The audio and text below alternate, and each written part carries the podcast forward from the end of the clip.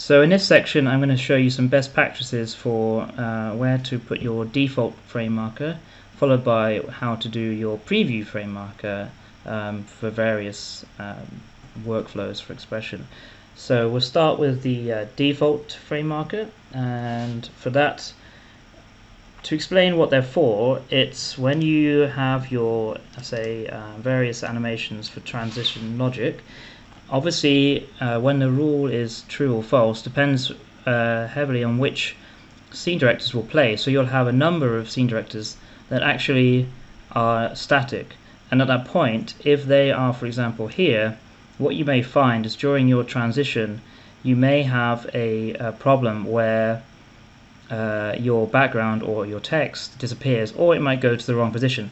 So to deal with that, what you can do is you can force uh, the scene director to be in a specific place uh, when it's not playing. So that would be the, and I'm, I'm right clicking on the time here. I'm going to markers, default frame and set. And if I don't get that in quite the right place, I can just redo it and set it there. So that is the default markers. I recommend using them sparingly at first.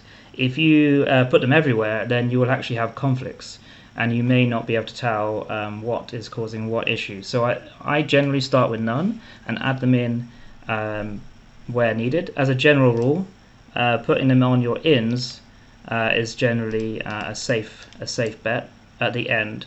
So I'm going to just do that in this case to make sure those are all in the right places. So let's just go through.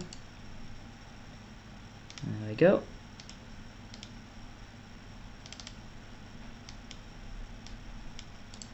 So those are our default markers uh, all set. Uh, so let's have a look how uh, those look. So you should see um, the same behavior as we had before. So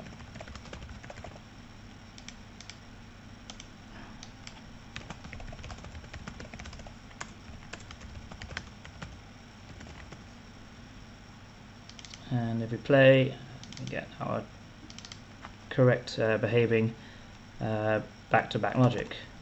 Okay.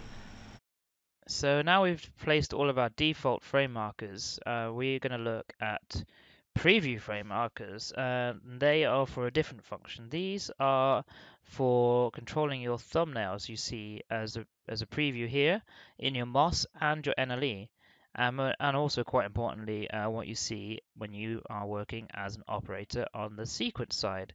As you can see here this is my preview which uh, I can play through but the holding frame is where I use my preview frame and these are uh, the reason why these are key is because they are actually uh, interactive and I can then just uh, type directly into them rather than having to look down the side, which here I've only got two, so doesn't matter too much. But you can imagine in quite a complex scene, it's quite nice just to be able to click and go directly to the field you wish to edit. So how do we place those? Well, there's two ways. Uh, number one is go to the animation in your scene directors that you want to. So I'm going to play this through, for example.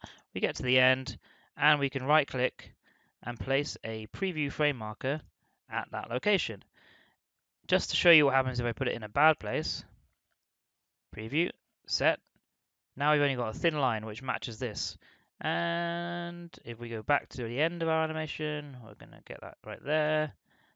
Set a preview on the end, and this is going to update. If you find your thumbnail doesn't update, you can actually regenerate all thumbnails by right-clicking and saying yes please. And then you'll find you have a nice preview just like we saw before on here. Uh, excellent. And if you're wondering, oh, well, uh, my thumbnail was fine anyway. As you can see, these do not have the preview. It's because that's where I left the last animation.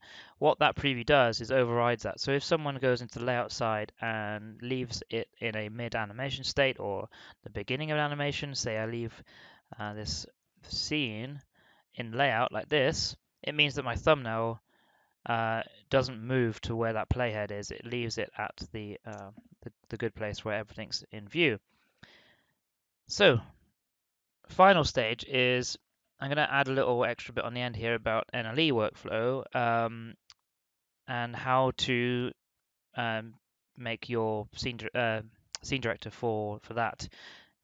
So if I take my in animation, I'm going to duplicate this, and I've now got a copy of my in, and I'm now going to take my uh, out animation because I want to make a symmetrical version of my in and my out and put them all back into one timeline.